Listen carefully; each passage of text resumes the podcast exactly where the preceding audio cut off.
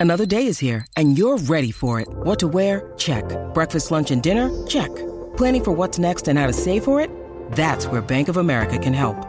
For your financial to-dos, Bank of America has experts ready to help get you closer to your goals. Get started at one of our local financial centers or 24-7 in our mobile banking app. Find a location near you at bankofamerica.com slash talk to us. What would you like the power to do? Mobile banking requires downloading the app and is only available for select devices. Message and data rates may apply. Bank of America and a member FDIC.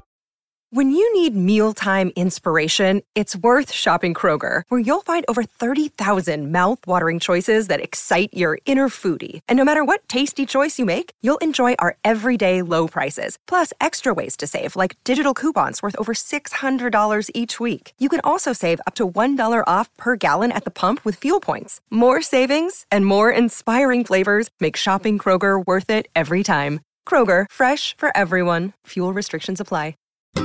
If you're looking to move out of your parents' place, you could really cut expenses by bundling your car and renter's insurance with Progressive, which is good because your little brother has gotten really territorial. You're blood related. You'd think it would be fine to share food in the fridge. I mean, who writes their name on every individually wrapped slice of cheese, Tyler? Still, you've got to admire the commitment.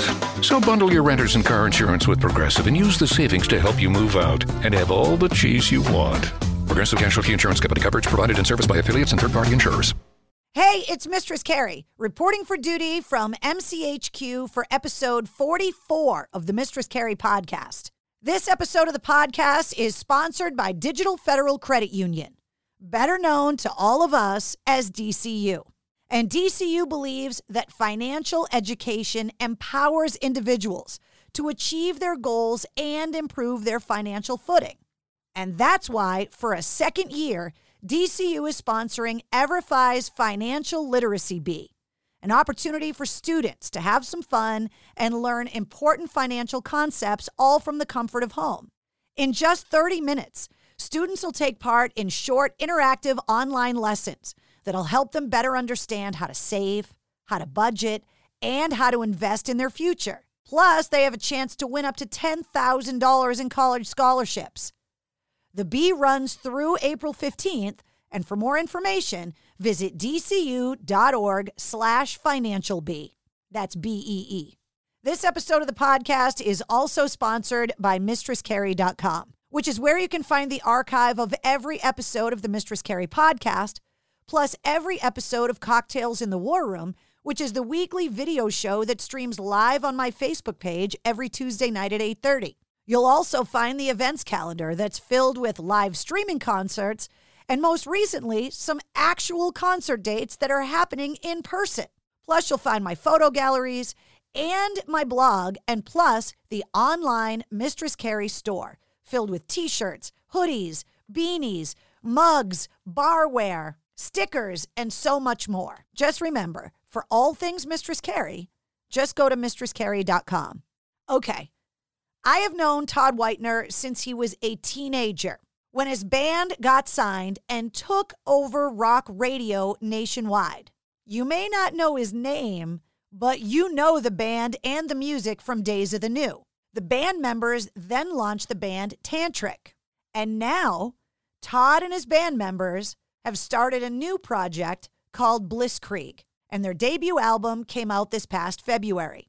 After all these years, I had a chance to sit down and talk to Todd about what it was like to become a rock phenomenon as a teenager and the ups and downs that the band has dealt with over the years.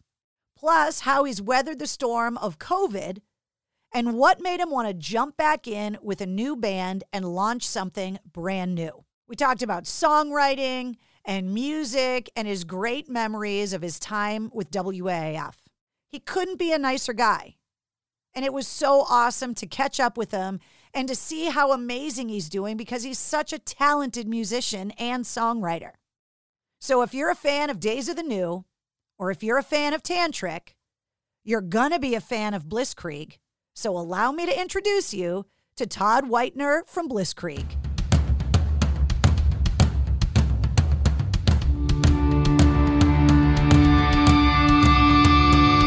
Hey, what's up? This is Sully from Godsmack. Strap on those boots, baby, because you are now in the trenches of the war room with the one and only Mistress Carrie right here on the Mistress Carrie podcast. What's up? This is Joe Rogan, and you're listening to Mistress Carrie. Her hair so lovely, pretty eyes. Hey, this is Brent from Shinedown, and you're listening to Mistress Carrie. Hey, Carrie, go put your bra on, girl. Hey, this is Steven Tyler, and you be listening to the baddest bitch in Boston, Mistress Carrie. What's up? This is Aaron from Staind, and you're listening to Mistress Carrie. Hi, everybody. This is Dave Grohl from the Foo Fighters, and you're listening to the one, the only Mistress Carrie. Hey, this is David from the band Disturbed, and you're listening to the baddest bitch in Boston, Mistress Carrie. Hi, Bruce Dickinson here from Iron Maiden. Yes, indeed, Miss Whiplash herself, Mistress Carrie, is here to um, unchain your brain. Hi, this is Flea from the Red Hot Chili Peppers. You're listening to Mistress Carrie. This is Denis Leary. You are listening to my favorite, Mistress Carrie. Hey, this is Corey from Stone Sour, and you're listening to, you have the privilege of listening to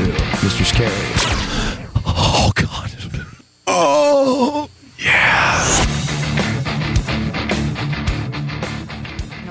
On your end that I'm recording you.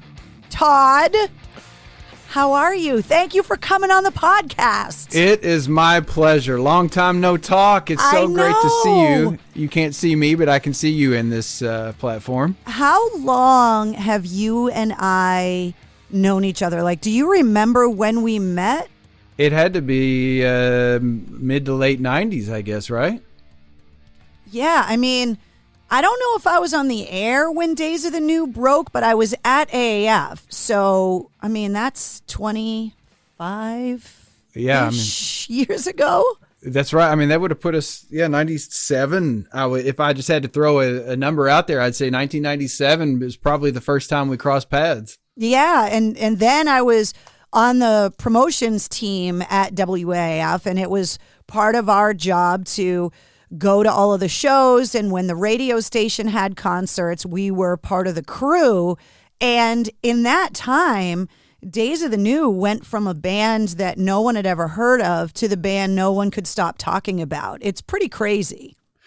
It is so surreal and something that was so unexpected for all of us. You know, I think, uh, especially being a teenager and growing up, you uh, imagine the most amazing things that can happen. But then when the magic actually happens in real life, it catches it caught me off guard to where it felt like I was living in a dream to be honest with you. Like I, still to this day I look back and I look back at some of the memories some of the pictures and um, some of the awesome accolades we were able to achieve. And I'm it just seems surreal honestly that it happened. It, it it's about as real as the dream I had last night when I think back on it the story of a of a rock band normally is the story of um, years of being poor, years of sleeping on someone else's couch, years of struggle and inspiration and almost giving up and coming back and then you finally get to this point. Your story is a little different because it happened so fast and you guys were so young that everyone just kind of like when we would sit down and talk to you guys and be like, oh, the album's platinum again, and this and that. And you guys were just kind of laughing about it from what I remember, being like, yeah, this is kind of crazy for us. And how do you think that shaped you as a person now and how you look at music now, having achieved such a high level of success at such an early age?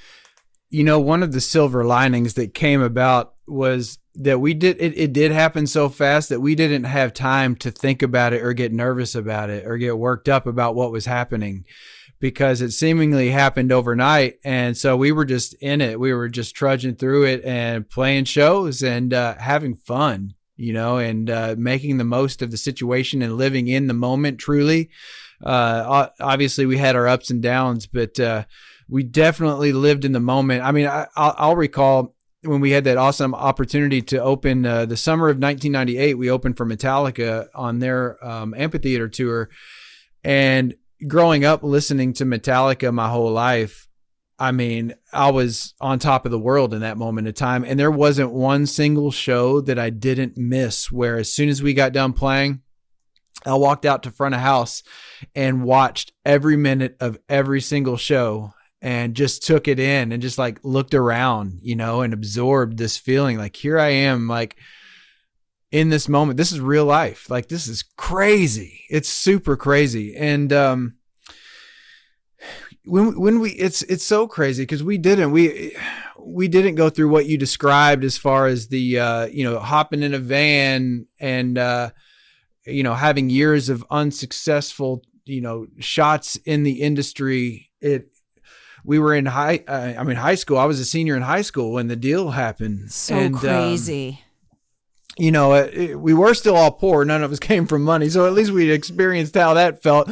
But we definitely uh, kind of shot out like a of a cannon when it came to the music stuff. But I'll never forget. So it was Scott Litt was one of the most important names that was introduced to us early on, uh, and he is the guy who ended up being he was the part owner of Outpost Records, who was with Geffen at the time, and uh, was also a producer of bands like REM, Nir- uh, Nirvana. Um, we had a manager at the time, Rick Smith, who sent us uh, his name, and he said, "Hey, uh, this guy Scott Litt, I sent him the music. He's interested in coming and watching you guys perform." And so we're like, okay, you know, being a 16, 17 year old, we're like, Scott Litt, hmm, that name meant absolutely nothing to me, to be honest with it. We're like, who is Scott Litt? And so there was no Google back then. So we just had to start asking people, you know, like, I don't know, what, what is, who is Scott? And they told us and they filled us in on the, in the, filled in the blanks like, hey, this is, uh, this guy's the real deal. And he came because we only played a show here and there. Like we would play, uh, um, like uh, we played one thing called a harvest showcase for example uh, in louisville there where we were kind of based out of at the time uh, that was a, a fundraising effort for for homeless. Um, we would do um, random smaller things like at a coffee shop or whatever. So there were no like big shows. We literally had played a handful of shows uh, when all this kind of took off. And so scott came and watched us play in travis's basement because we didn't have anything lined up. He's like, it doesn't matter to me. He's like, I'll just come and watch you all practice. And uh, that's where the magic began. Was literally he came and, and watched us, and like an hour into watching us, he's like, "All right, this is the real deal. Like, we're gonna make this happen, guys. Are you all ready?" And we're like, "Uh." Yeah. I love that he asked you, Are you all ready? Having no idea, even himself as an established person in the industry, no one could have predicted how quickly the band took off and how huge the band became so quickly. I mean, if if you had told people, "Oh, this is what's going to happen," they would have said, "I don't believe you." I think that's totally accurate. And I've never asked him directly, but I bet that he probably was shocked to see how well it went in the beginning. It just kind of something happened. You know, it's one of those um, the stars aligned for us moments where it just right place, right time. And maybe if anything had happened six months earlier or later, we wouldn't have had the beautiful things that unfolded unfold for us to make uh, that moment of time real. I talked to Kevin Martin from Candlebox on the on the podcast a while back.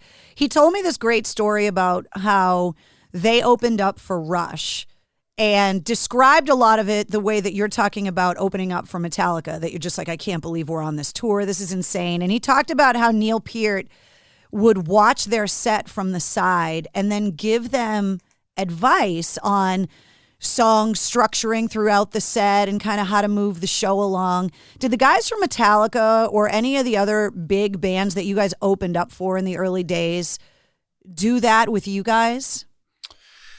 I don't recall advice given necessarily, but I do remember seeing some of the guys on the side stage, uh, uh, some some of the Metallica guys uh, side stage certain shows, and it would kind of freak me out. And so I started not paying attention to what was happening on the side of the stage, so that I would actually hit the right notes.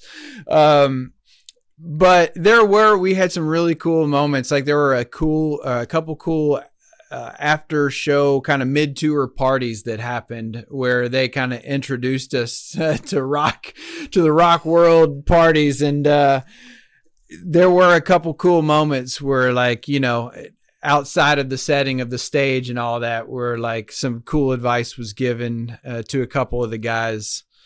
Um, but just being in their presence, honestly, I was like a sponge, and that was part of the reason that I watched them day in and day out was that I wanted to try to figure out and reverse engineer what the secret sauce was, what they had figured out and their work ethic and see how they operate from morning to night um, and how they treat their fans.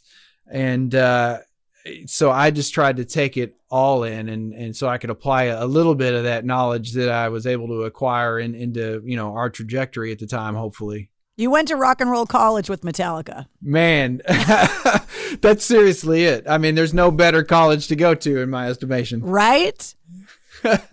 and even though even though the band happened so quickly and found success so quickly, that doesn't mean that you haven't had your struggles as a musician. I mean, obviously, everybody knows by now the struggles with Days of the New and with Travis specifically. And and then you guys decided to start a new project with Tantric.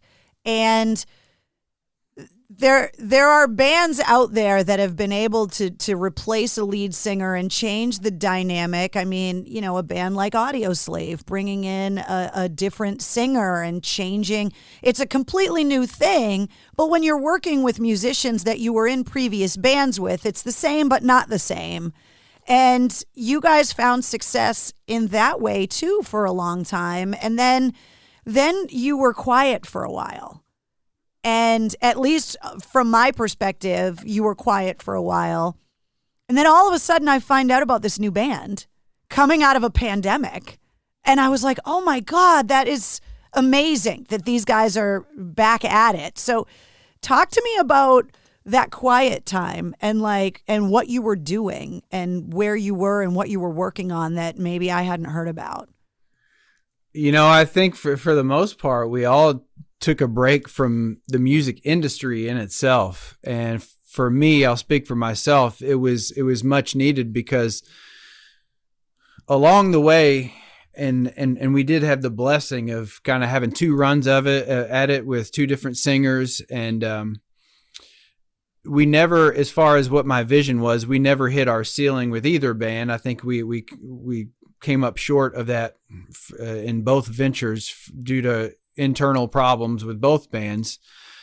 Um, but because of the struggles of uh, everything from our our own band internal struggles to working with uh, the, you know some of the wrong players were in the mix when it came to the people that are, you know, kind of on your sideline helping you get from point A to point B to point Z.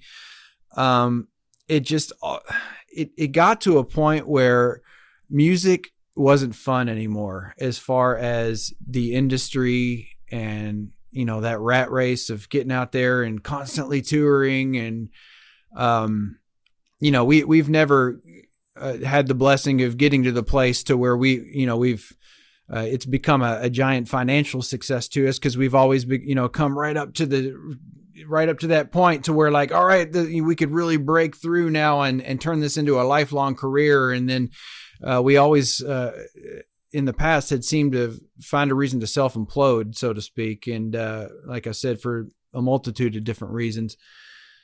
So when I unplugged, I really just needed to reset everything in my life. And uh, I guess I would liken it to a spiritual venture because I just went back to like normal life again. You know, for a while I was building decks and sunrooms. I worked at Ford Motor Company for a while. Where were uh, you living at the time? At the for a while I lived uh, in Louisville, Kentucky. Still, I've lived here in Nashville. I live in Nashville currently. I've been here for uh, going on ten years now. But we we found ourselves in a place where um, we had gone our separate directions. When I say we, I'm referring to uh, Jesse and Matt and myself. So Jesse Vest, the bass player, Matt Taul, the drummer. Uh, we have always stuck together from the beginning, uh, even from Days of the New to Tantric to uh, to now, and we each kind of had our own life stuff to figure out. Matt uh, ended up uh, battling legal trouble for a long time. He was locked up for a long time, which he he said, you know, he's okay with me mentioning that now. I've never mentioned it in the past, but he's kind of like getting to that new place where he's he's gotten over the hump and he's facing those you know those those demons and he's staring it down and he's making sure it doesn't happen again in his life so uh he between him going through that jesse had to take care of some family issues at, at home which um you know uh, I, I don't know if he wants me to discuss, but he, he had some things. He, he just had to step up and be a dad and uh, take care of the family, you know, and do do what's right as a human being, as a father. So uh, that that left uh, me kind of sitting there and just burnt. And um, yeah, I guess that's how did all of my- that affect the three of you? Because you talk about how the three of you had been able to stick together through Days of the New, through Tantric, through everything that had happened. I mean, you want to talk about putting a friendship, never mind a band, through the wringer. But outside of music, you guys were friends from the time you were kids.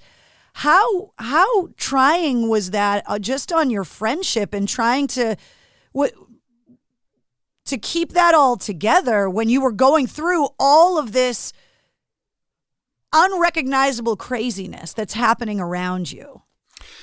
Interestingly enough, it wasn't trying at all in our friendship. I gotta say, we we found ourselves in a place where uh, we just all naturally knew that we just needed to travel in different directions for a while and kind of go on our own missions.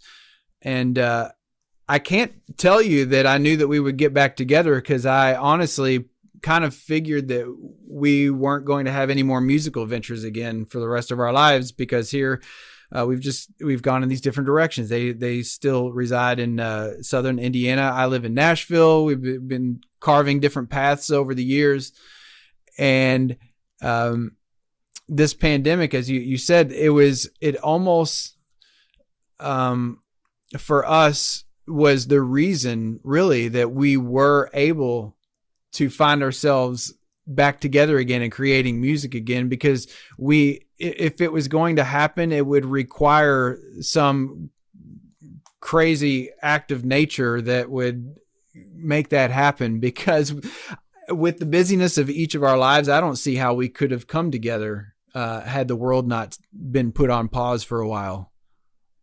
Can you tell me what it is about nashville? Because I can't tell you the number of musicians, rock musicians, because Nashville was a country town for a really long time. I can't tell you how many rock bands I've talked to that are either living in Nashville, living around Nashville, going to Nashville to record. How long have you been there, and what has the transition been like from being a traditionally country town to this invasion of rock bands that's happening there?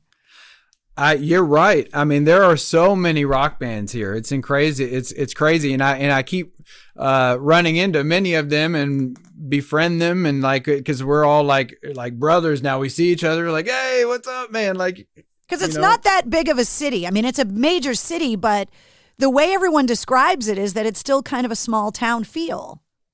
It is because once you're connected with uh, someone in the industry, whether it be a studio owner, a publishing owner, or somebody who knows this, like all of a sudden you'll be at a, a friend's barbecue, and then like that's how, um, like I met Ray Luzier, the, the drummer of Korn, for example uh, I met him at a friend's barbecue and we've been friends ever since. Like I showed up and uh, I was like, man, he kind of looked familiar. And we started talking. And then, yeah, it turns out, you know, we know a lot of the same people and all this stuff. And, and things like that just happen just randomly that uh, I don't think would happen anywhere else. But I think that pe- musicians in general, no matter what their genre, have gravitated toward here in the last decade or so, uh, and, and I have been here about nine, almost 10 years now, um, because of the fact that Nashville has been able to, in a time when in Los Angeles and New York, when like the studio scene, the live studio or recording scene was thriving,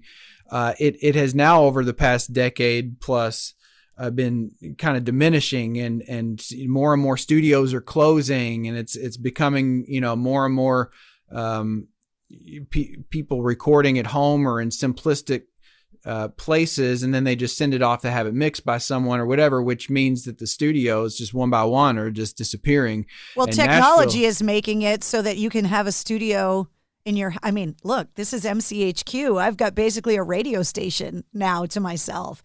It's incredible. It I mean, is. It, it really is. And that landscape has changed so drastically.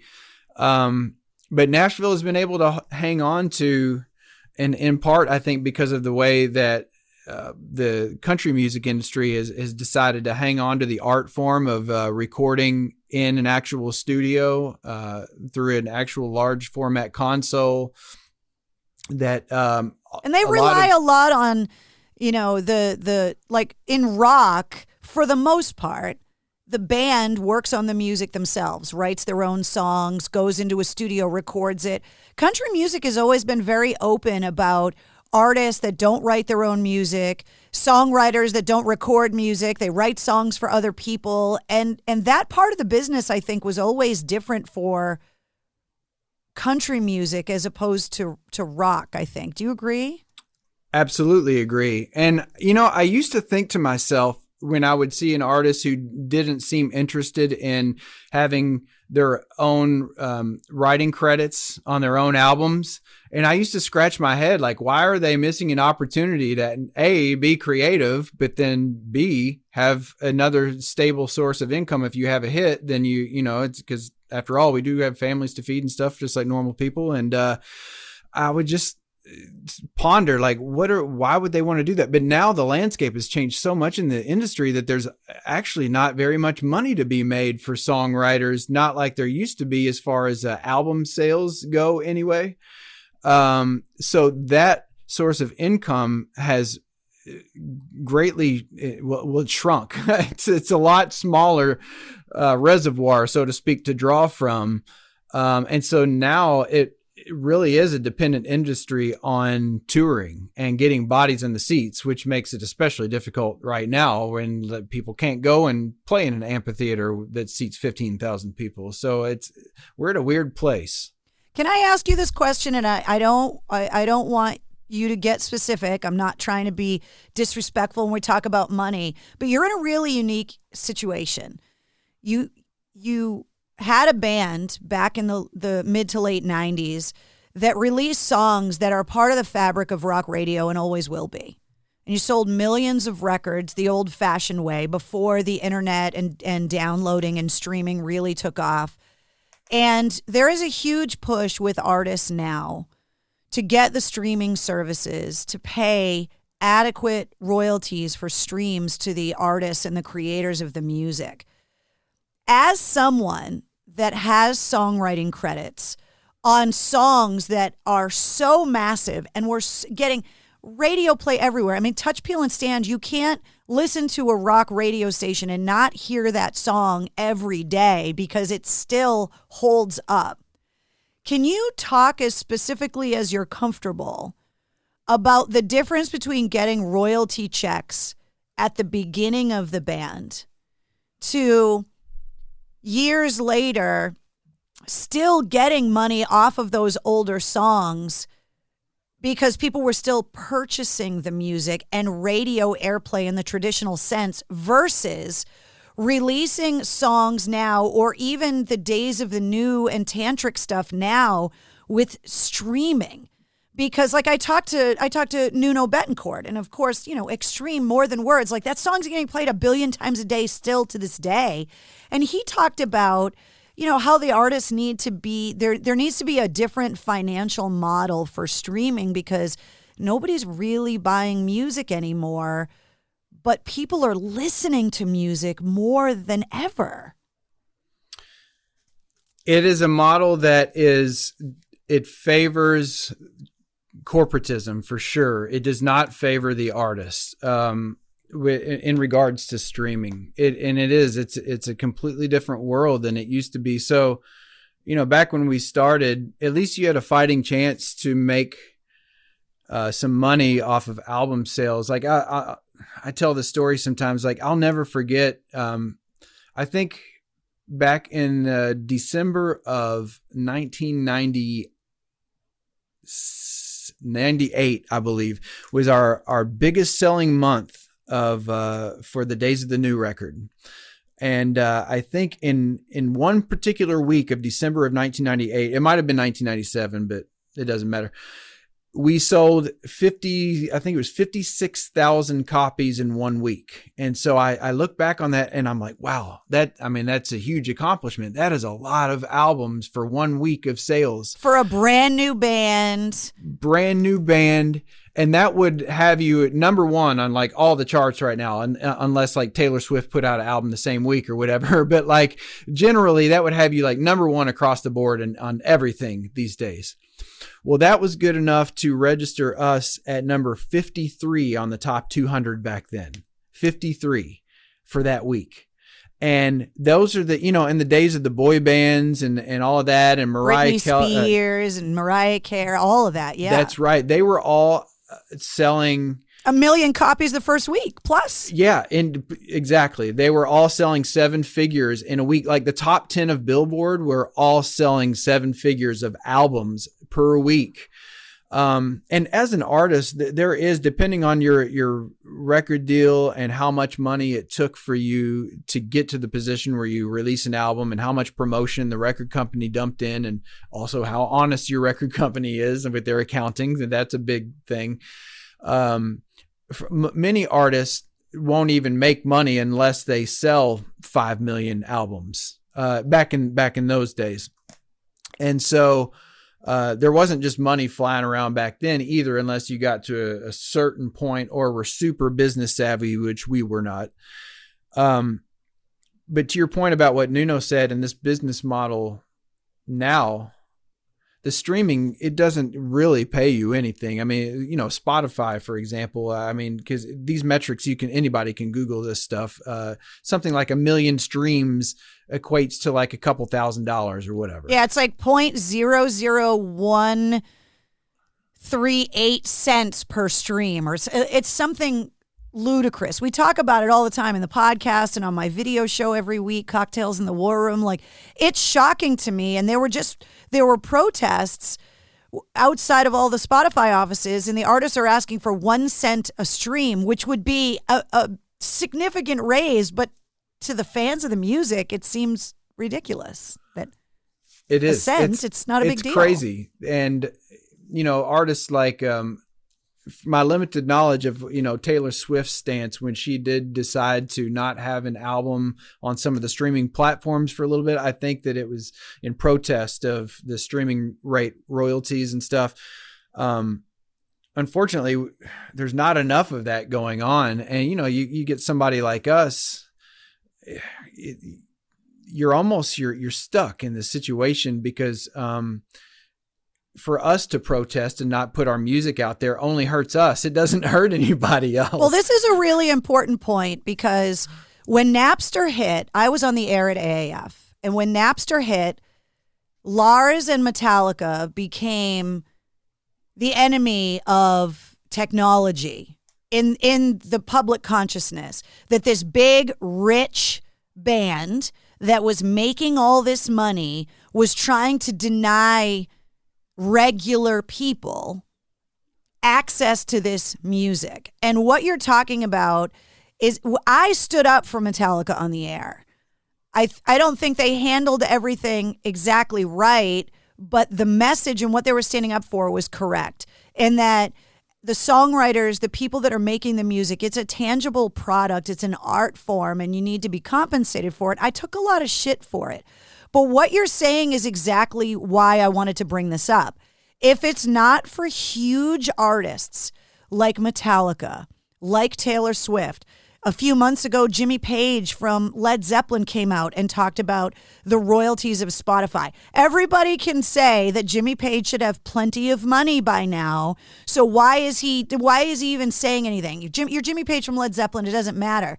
But what you're saying, and this is why I wanted to bring up the point, if not for those big established artists making this point, artists like you and smaller, newer bands, they don't have any clout to protest anything. You need these big, huge, high profile, quote unquote, rich artists to be the ones to stick up for all the other artists, correct? That's absolutely correct, and and kudos to you for always standing up for what Metallica believed in because they were they were pioneers in my estimation. I, I think that anyone um, who would criticize them back in the day for what they did, um, they just didn't have all of the knowledge. Well, they just said you're being their, greedy. You're just yeah. being this greedy band. And okay, fine. Even if it was just out of greed, they get the right to be greedy about the money that gets made off their own music, right? I mean, who else deserves that money? Yeah, and and I would hope to think that they saw what was coming, you know, and they knew that like somebody with just like you said, with power, with clout, has to stand up for everybody else, and and really needs to be a collective effort, and it, it would be difficult to do because musicians as a whole uh, have not been uh, historically known to be business savvy and and very good at. Uh, it's hard to be good at everything, and you can be a really great accountant but not write a hit song or or do correct. an amazing guitar solo. Like you can't be good at everything. yeah, that's why you hopefully hire the right people around you that make you exactly. look good and make you look like you're good at what you're doing. Exactly. But uh, yeah, I mean, it's it's something that all I can do is hope and pray that the the model changes because it's not sustainable for artists. I mean, somebody like us, it's you, we we put this out um, because it's fun and we love to make music.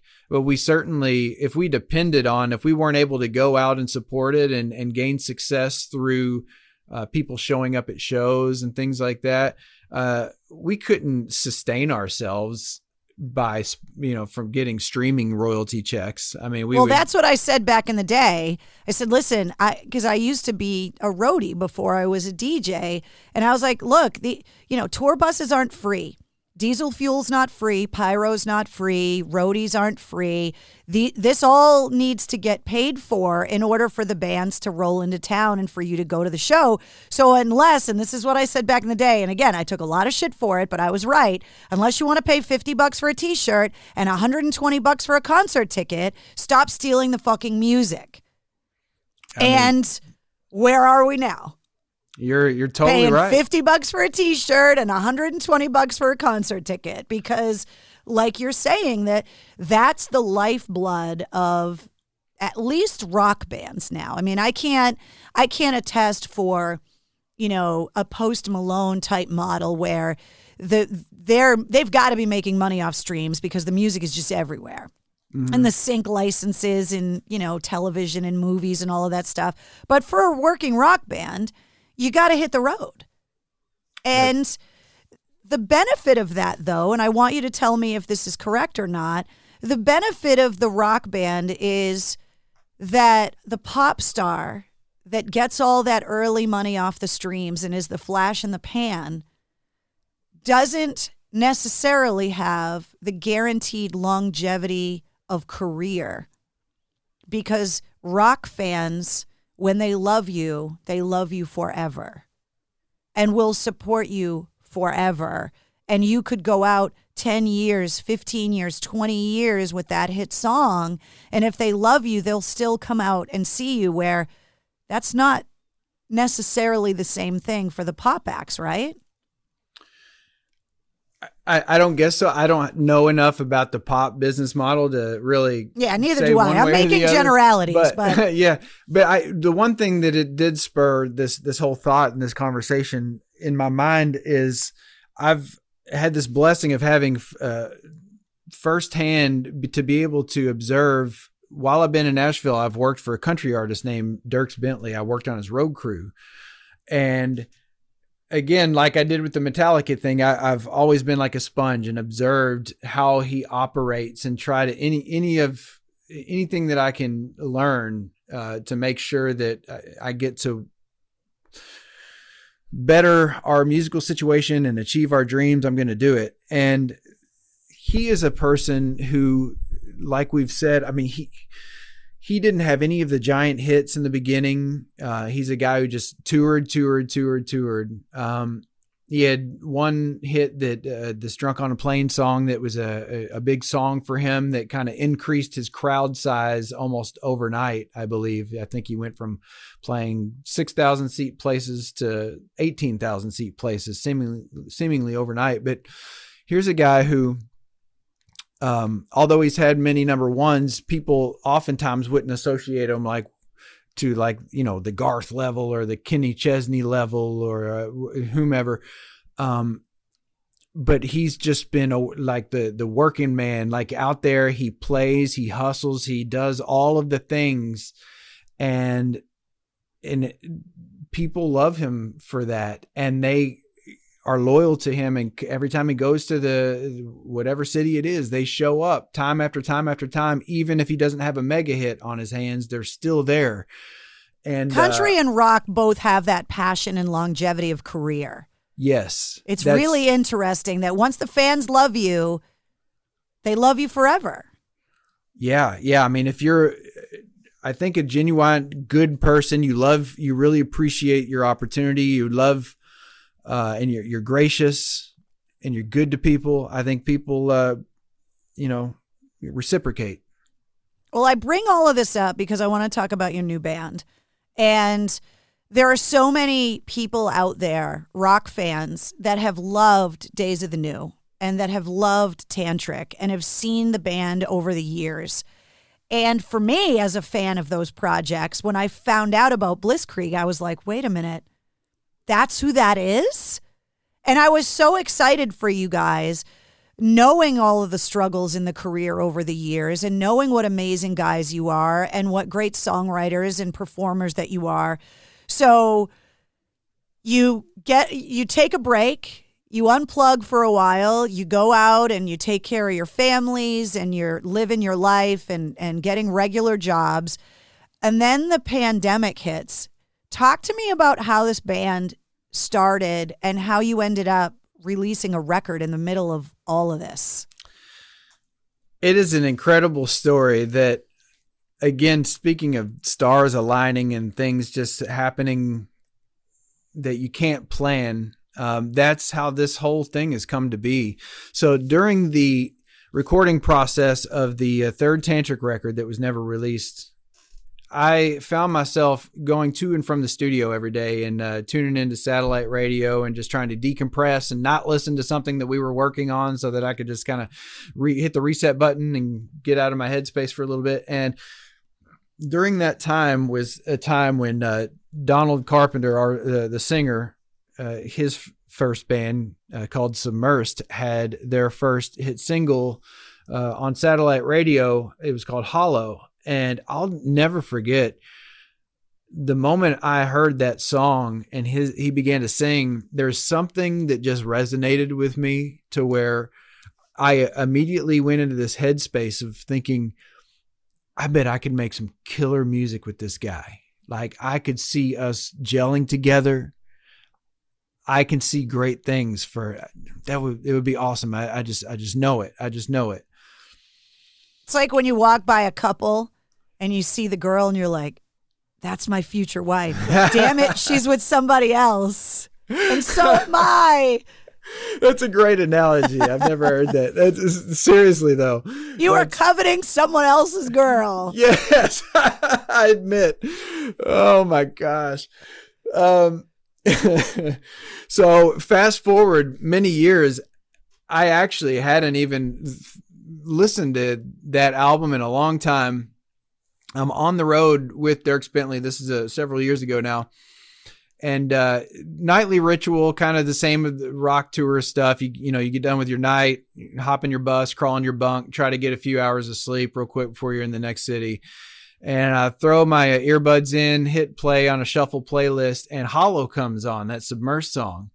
And instantly, it's three in the morning. I open my eyes and I'm like, man, I have not listened to this forever. I forgot about this guy. What is he doing? So I like go down the rabbit hole of this Google trying to figure out if he's got more stuff out, you know. It's called cyber stalking, just so you know. Pretty much. So it's called cyber stalking. yeah, I I think he's down. Actually, he's here, right? Uh, not in this room, but he's at my house right now. I, I, I need to text him and tell him to come up here if he's not too freaked out. Um, but so basically, um, I find that there's like a, a lull in the action. It looks like uh, where like there's two years preceding that moment where there's just not not a lot of info out there. It just seems like he's just he also is kind of taking a break. It seems like, and I find this Instagram page. Yes, I this is totally cyber stalking. Cyber stalking. Does he know that you are cyber stalking him? I I hope I'm not breaking up your band before you guys can even get out on the road because he's gonna find out you were a full blown right. creeper. They're gonna have to keep me in a separate separate quarters. um, so I so this this uh, this Instagram page I find come to find out later on this is part of the uh, um, amazingness of the story. His uh, his good friend convinced him 24 hours prior to start that Instagram page because he never had one. So he just starts it, and I find him 24 hours later in my moment in time at that that evening or three in the morning and I just randomly hit him up. I'm like, "Hey, Todd, I was in Days of the New, I was in Tantric. If you ever into writing music again, I'd love to get get together. I'm a big fan of your voice." And he replies uh, a couple minutes later. He's like, "Dude, I'm a big fan of you too, um, and I would love you to get together." slid into his DMs. this Seriously. is such a modern love story. I know, right? Oh, we did not send pictures to each other though, so no. and um so we we go back and forth for a second and I'm so so I'm like, you know, where where are you out of these days? I'm out of Nashville. He's like, I'm uh, outside of Dallas. And it hits me. I look at the schedule. I'm like, dude, the bus I'm on right now, we are on our way to Dallas right now. He's like, for real? And I was like, dude, if you want to come out to a country concert, I'll get you in and we can at least meet and hang out for a little bit.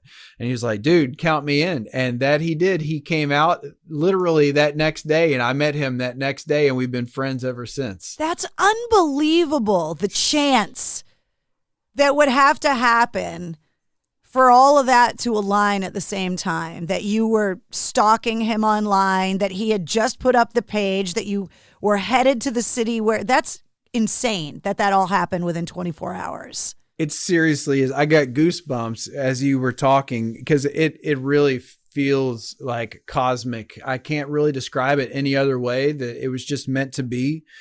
Um and the way this pandemic, you know, because we had shot ideas back and forth for a few months after our initial meeting in hopes that we would, you know, get together in my studio here one day and that we were going to start working on some music.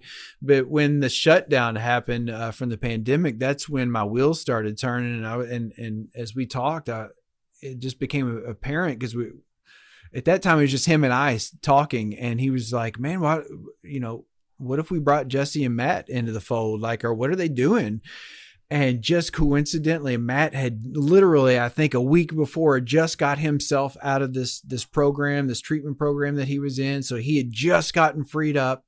Jesse had just gotten in a place where he could come down and make a trip down, and it all just kind of lined up perfectly. Tell me how you call Jesse and Matt and tell them about your cyber stalking abilities and that you meet up. Like, did they at all think you were being a creeper or were they like, cool? I left out the creeper part. I made it sound totally natural. I'm like, hey, I ran across this guy. It's it's great. It's he's awesome. oh my god, that's amazing. So when was this in the timeline of COVID? I mean, uh, obviously you you connected pre-COVID because you were on tour. Yes. But then how did you guys because you were all in different cities when the lockdown started last year, right? That's correct. Yes, and it was not long after. I think probably um, a month and a half after you know everybody had been locked down, and it started to become really apparent to my in my judgment that all right, this is not just going to go away real quick. So I started thinking bigger. Like, all right, well, how can we uh, at least capitalize on the the newfound time that we have and try to make you know a silver lining out of this whole mess? And um, so yeah, that's when I was like, hey, why don't you guys all drive here and like we'll converge here in the studio and uh, let's just kind of see what happens. And you know, it's incredible because at that moment, the on day one when we collectively show up in this in the studio space here for our uh, first quote unquote official writing session, I had been uh, throwing out some guitar riffs and some vocal melodies here and there, just to kind of get the creative juices flowing, you know, through voice memos and things like that. Um, but nobody knew if it was really going to like work, work, you know, like when we get together, is there going to be magic? Is it going to be really awkward? Are we just not even going to really gel? You know, nobody knows, you know, kind of going back to the whole, uh, stalker dating and all that. It's kind of well, like, it's the same analogy. It's like you don't know, you know, you're nervous about it, but you're optimistic and you're hoping that it's going to work out. It really is kind of amazing that these analogies for relationships are the same analogies as for bands. It's really the secret to life. If anybody listening right now and they're trying to figure out their band situation, I think we have cracked the code for Seriously. figuring it out how, how to Seriously. make it work. yeah. Just the same way you'd woo a woman. Yes. Yeah. and uh yeah, so we got we get together in the same space and literally we we sit down, I grab my guitar, we look at each other, I start to play the first thing, the first idea that I kind of had on the forefront of my mind is the first thing to play. And it was literally magic from that moment on. And, um, we in i think two or three different writing sessions we basically we wrote the 10 songs and those 10 songs are the songs that are on the the album. Uh, we didn't write any more any less. It was just 10 songs. And um, it felt right right when we get got to the end of song number 10 uh, it just kind of felt complete. It felt like the story was told uh, for that particular piece of art i'll call it. And um, that's actually what brought them back into town. They're they're all here at my house right now, and uh, we're we're taking care of some business as well as writing session and stuff all at the same time. For artists that put a band together, one of the biggest decisions you can make is figuring out what to call yourselves. You've now had to do this three times. So, where does the band name come from? I have Jesse to thank for that because I'm a terrible band name guy. Like I think for all the bands, m- all of my names came from Back to the Future movie. So I think they were over that. Like flux capacitor is going to be amazing, you know. It's but Gigawatts. We're naming the band Gigawatts. Yes, 1.21 gigawatts. I mean, so I'm not good at that. so Jesse, um, we kind of have this mantra, I'll say, of um, it's kind of an unspoken mantra, I suppose, that we're all in this headspace to where we we definitely a want our music to be uplifting and have kind of a, a, a positive undertone to it all to where it serves a purpose of of lifting somebody up by the time they get to the end of it is what our hopes were. Like i, I think that uh especially now um, there's there just seems to be socially so much unrest on all different levels uh, in all different age groups. And it just felt right to like make sure our we open up our hearts and uh, really put intention into making music that um, had an intention of lifting people up at the end of the day. Not not in a uh, a way of only talking about rainbows and things like that, but in a way to where there's, like I said, an undertone of something. Uh, some of the songs, for example, t- tackle uh, some of the social unrest topics politically. Uh, without taking sides with anybody, but it it just tackles it it um, it highlights the fact that there's you know all this unrest going on in the world and there's an undertone of like picking yourself up and being strong and and and fighting for what you believe in kind of thing. Um, the song the, the the album itself ends with a song called remedy which is that ended up being the title of the album um, which it, it basically is a self-describing song of what the remedy is to all the negativity um, that we introduce into our lives, uh, whether it be by accident or by default. Um, but the reason I, sorry to get so long winded, the reason that I set um, the answer up like that is that it was an, an important part of the process is that we knew we wanted to just as a band collectively uh, give and hopefully continue to give the world something positive and, and not just a few chords and a few rhyming words. And um, so Jesse, uh, I guess just one day he was driving around and and he thought of the word blitzkrieg, which my instant like connection was Metallica's Kill 'Em All album, the song Blitzkrieg. um, which I'm I'm not a historian, but the little bit that I researched, it was an old term that was coined for, uh, it was a wartime term, like kind of overwhelming your opponent with uh, from the sky and from the ground and all at once.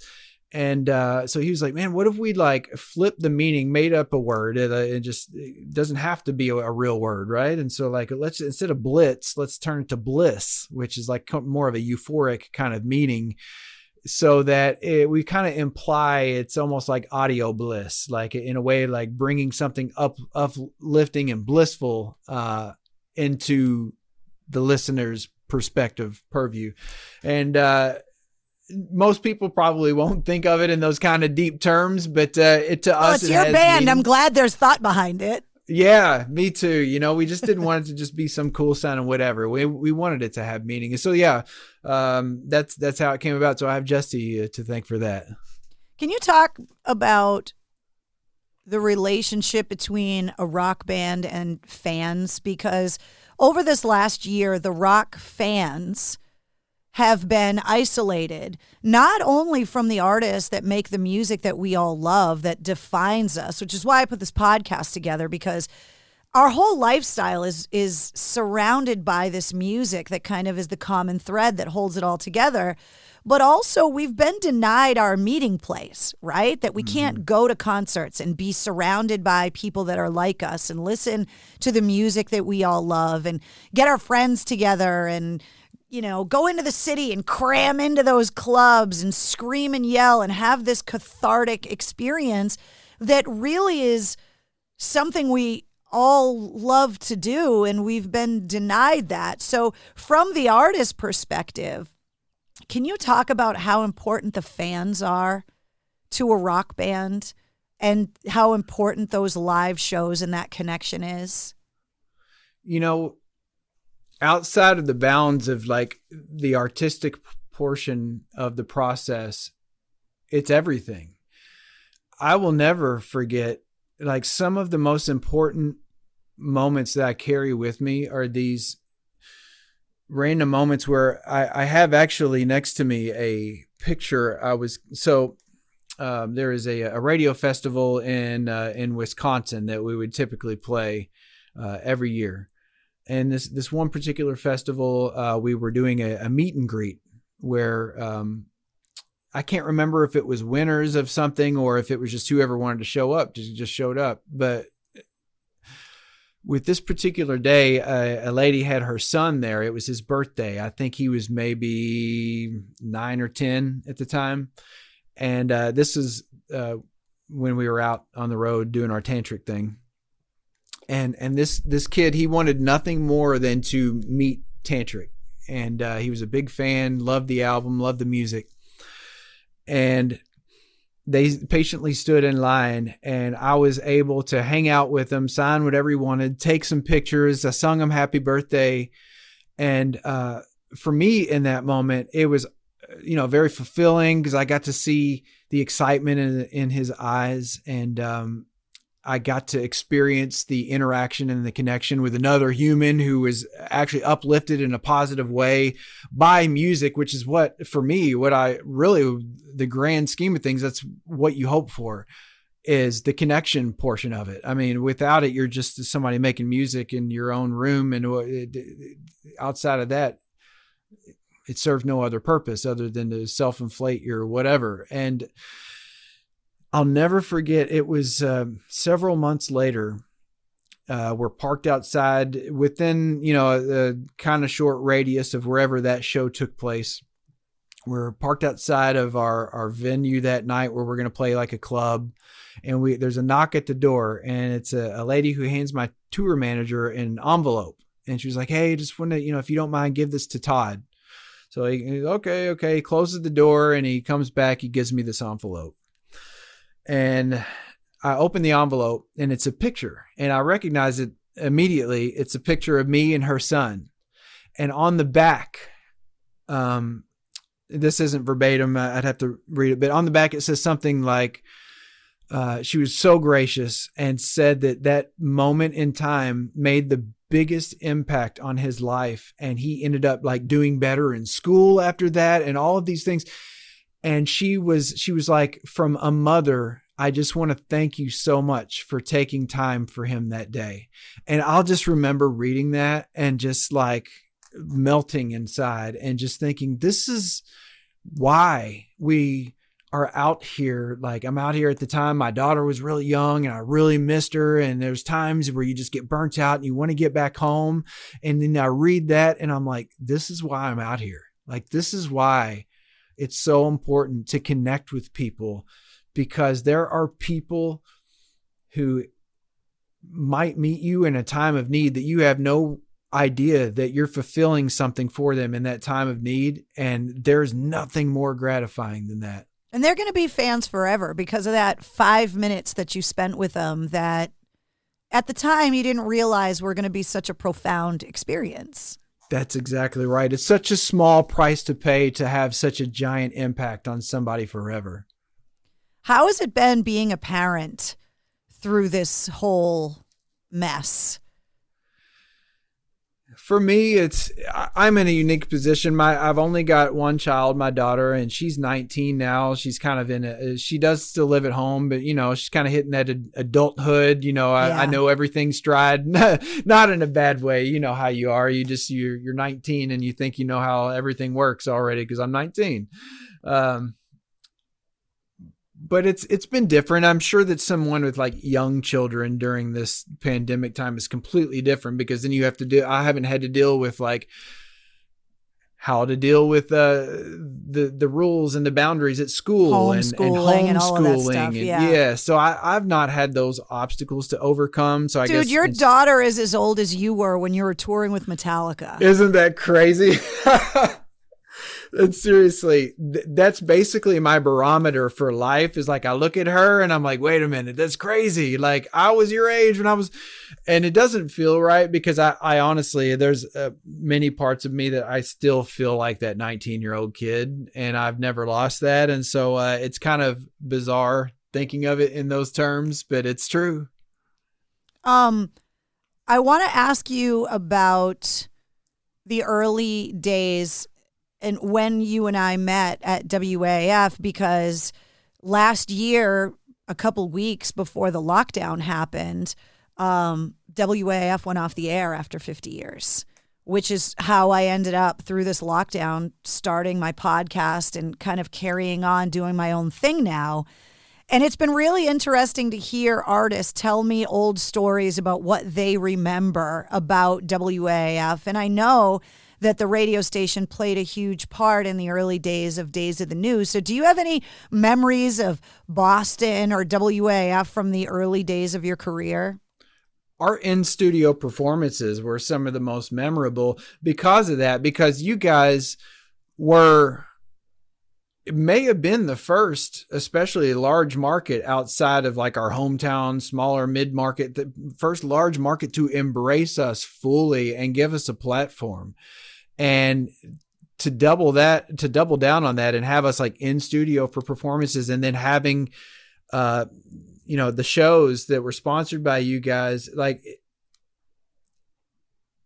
it was really the first time that uh i it, it's almost like i was given a reality check you know going to the the the studio and um fully getting to having an opportunity to comprehend what everybody behind the scenes there was doing for us and the impact that it was going to then have on the trajectory on the rest of our careers because it did. I mean, we I am st- still so eternally grateful for you, for everyone there who just blindly supported us because it it, it for Did whatever your you? reasons were, you know, that it felt Am I still here?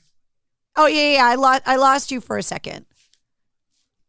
I got my you. Uh, internet got, connection all of a sudden said very bad. Oh, I got I got you now. So, of course, it happens in this nice sentimental moment there. yeah, there'll be no good things said here. Yes, you will not say nice things about Mistress Carrie. the hell with you.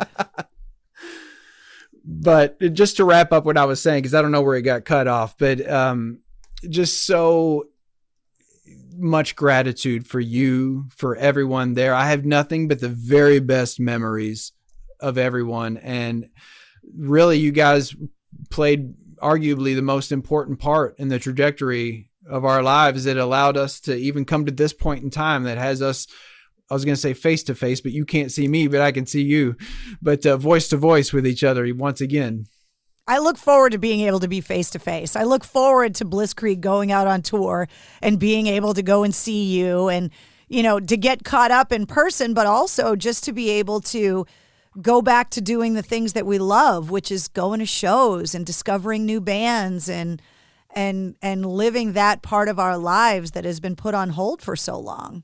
You better believe it. It's just so crazy, isn't it? How some of the things that were so uh, that that you just take for granted, that the normalcy of life gets pulled from you and then all of a sudden you're like how do we get back to that and it feels so foreign now. I look at pictures of interviews and and concerts and you see video i just watched this documentary called long live rock about you know the relationship between the artists and these big giant rock festivals with tens of thousands of people squished against each other and it seems so weird now and Seriously. it's something that we all just did so normally before yeah, I mean uh, that painted a picture for me. There's, uh, I think somebody's posted it on YouTube. They, uh, the Latrobe Festival that we did uh, for Rolling Rock Town Fair. This was 2001 ish, and there had to have been hundred thousand people out there, you know, and everybody just jumping against each other, and you know, barely any clothes on, and everybody just going crazy, and it's hard to imagine that right now coming back.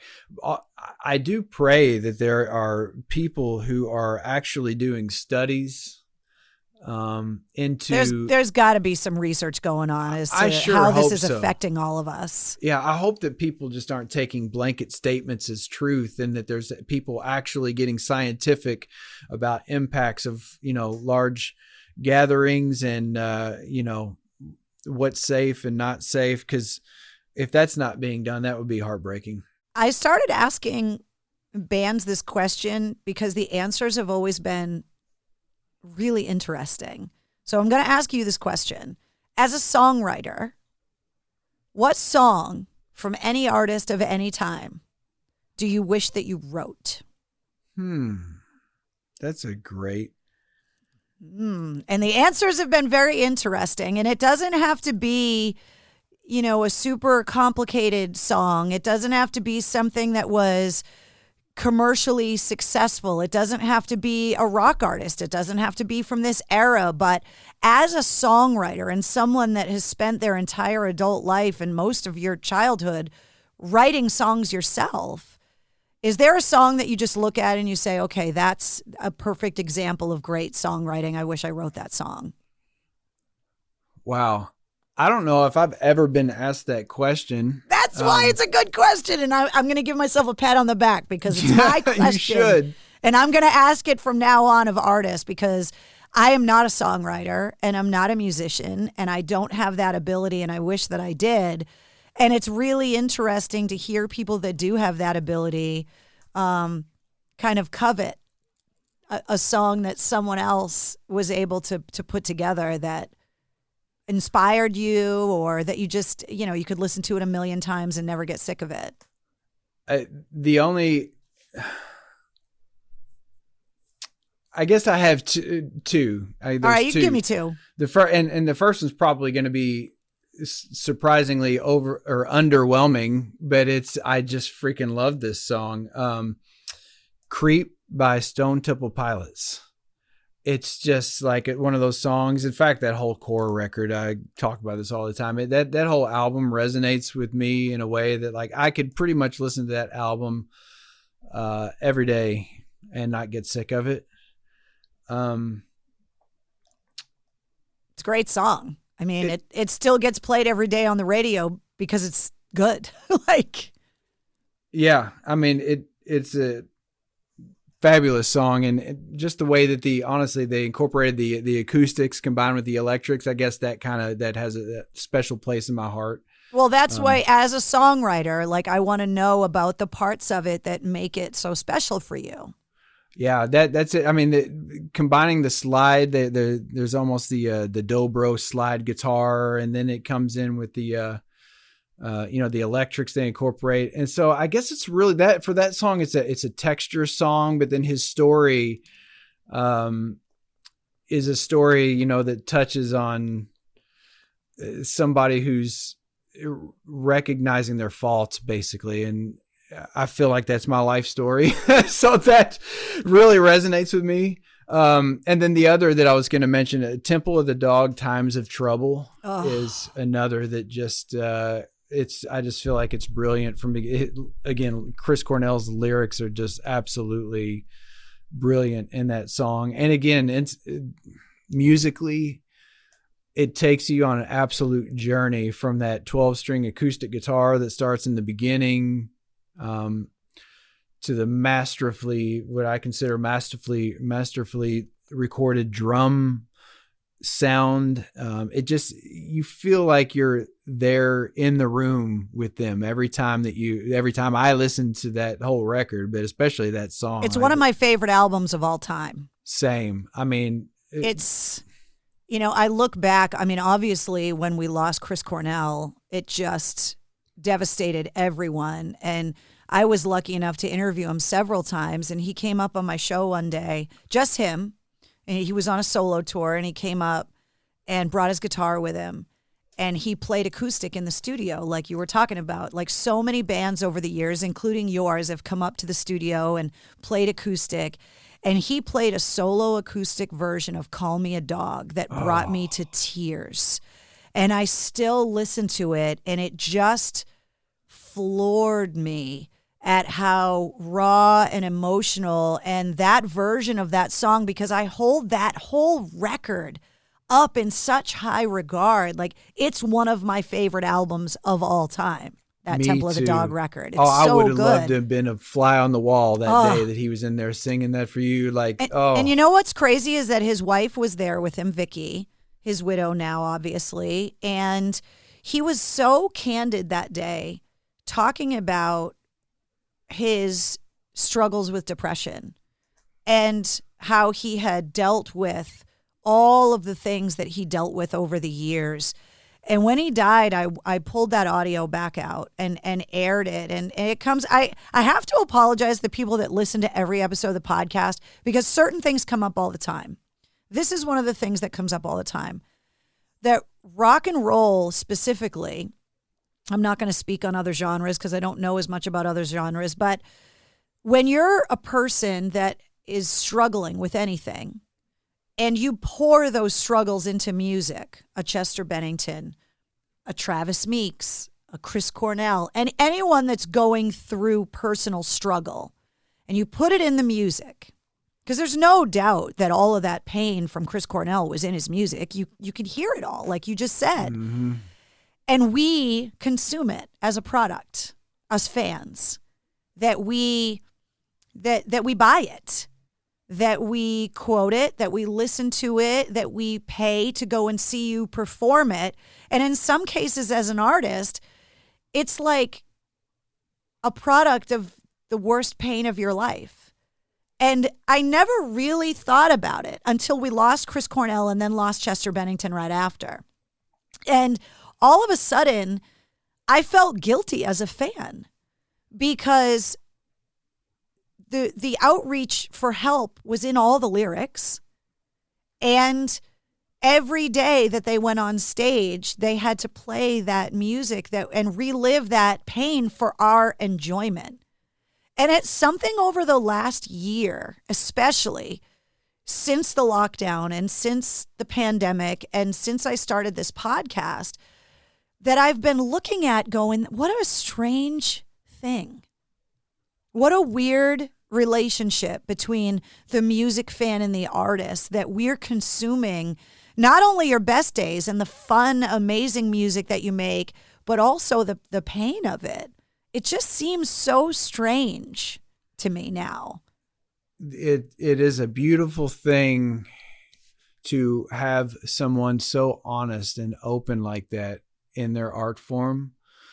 And I'll say at least the glass half full side of it is and we'll never know, but for some of them, the fact that they were out playing the music and reliving those moments, it could have been something that allowed them to exist for longer because it maybe it gave them a little it was therapeutic to a point or well, like you talked about meeting the fan and having it mean so much to you. yes that I can only hope as a fan that loved his music. We're talking about Chris Cornell specifically.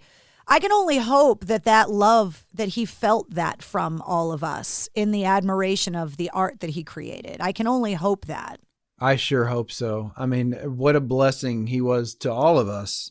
Um, and so many of them, like Chester, like it, I mean, so many. I mean, you could just go down a long list. But Scott Weiland, the same Yes. thing. I mean, there's so much amazing music that came out of so much pain, but um, it just really struck me. And I think about it a lot as I'm having these conversations. And I know part of it is when I was on the radio, these conversations had to be really fast, right? You know, you're playing all this music on the radio, you got to get your commercials in on time. It's been really interesting taking my career into podcasting where I can just have a long conversation with someone like yourself where we can discuss this stuff and and bring it up and talk about it where I don't think that would have been possible in the way that we were doing things with radio before and I never really analyzed it that much. And over this last year it's kind of forced me. Maybe it's cuz I just didn't have anything else to do because I was locked in the house. But um it seemed really strange in a way. And when you talk about songwriting and the songs that you love, it obviously, if you're going to list a Temple of the Dog song as one of the songs that you wish that you had written as a songwriter, that that impact was there from his art. Yeah. Yeah. I mean, he, and uh, honestly, I speak, I believe, for Donald as well. Uh, has such an impact on this whole band, and and Donald is actually our uh, our singer, Donald Carpenter. He's a guy who uh, is very open about his struggle with um, he, with bipolar uh, personality and things that he he's constantly working through and doing work to you know just figure it out and and and pick his head up and and with the depression aspect and everything. And uh he too is somebody again that just pours his heart out uh when he sings. And so um I know that for him when he opens himself up even when he's feeling in a dark place uh the art of it and the process is a very healing thing. Um so at least there's the silver lining Uh, you know it might not apply to everybody i can't really give a blanket statement but i i can say from his perspective it's a, it's a very healing process the creative portion of it Well, I am so grateful that you hung out with me for so long today. I'm so happy that Blisskrieg is together and starting something new out of this crazy year plus of our lives. And um, I'm so glad that you guys are doing so great because it's been so long and watching the trajectory of your career and the ups and downs and the same thing with mine. And you know for the for the album remedy to have come out just in february and i know that the band wants to be able to get out on the road and and to be able to bring in old fans and new fans alike. And i just can't wait until we can actually sit down and reminisce in person face to face i look forward to it I cannot wait either. And to your point, I think it's just absolutely refreshing to be able to have this format where we can have longer conversations like this.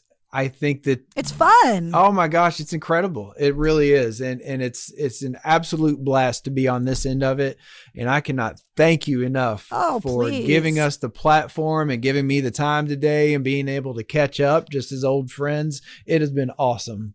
I am possibly uh, coming to Nashville later on in the summer if things go right. So if you're going to be around, I'm gonna I'm gonna call you up and see if we can go and get a beer somewhere. Or I'm going to hold you to that. You, I would love you that. have to look me up if you yeah, do that. I would absolutely love to do that. Todd, thank you so much. Thank you. It's just been a blessing, a pleasure, and I'll do it anytime.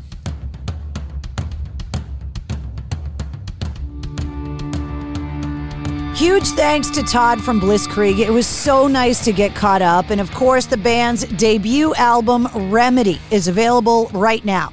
A bunch of the songs we talked about, not only from Blisskrieg, but Days of the New, Tantric, and all of the other music we discuss are in the corresponding playlist with this episode. I make a playlist for every episode of the Mistress Carrie podcast. Also linked in the show notes, all of Todd's social media accounts, the website for Blisskrieg, and everything else you need to know. So if you liked what you heard, don't forget to hit subscribe so you don't miss anything from the Mistress Carrie podcast. New full length episodes every Wednesday. Plus, every weekday, you get the sit rep, all your rock news and music headlines in under five minutes. And if you don't mind, leave us a five star review and a comment so we know what you thought. Huge thanks once again to DCU.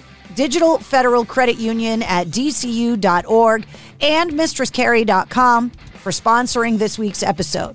Join me every Tuesday night live on my Facebook page at 8:30 for Cocktails in the War Room. The Mistress Carrie podcast, a proud member of the Pantheon Podcast Network.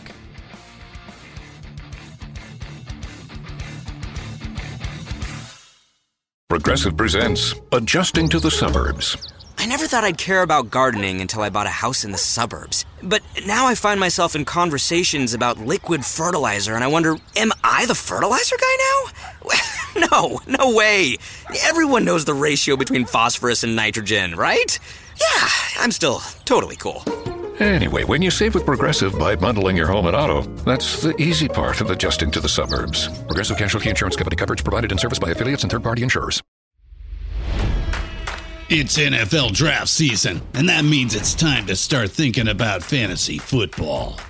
FantasyPoints.com features industry leading experts and prognosticators using proprietary hand charted data to help you score more fantasy points. FantasyPoints.com is the place to go for whatever kind of fantasy football you play. Whether you play fantasy football, daily fantasy sports, or do a little bit of everything, Fantasy Points has the meticulously researched content to guide you to victory.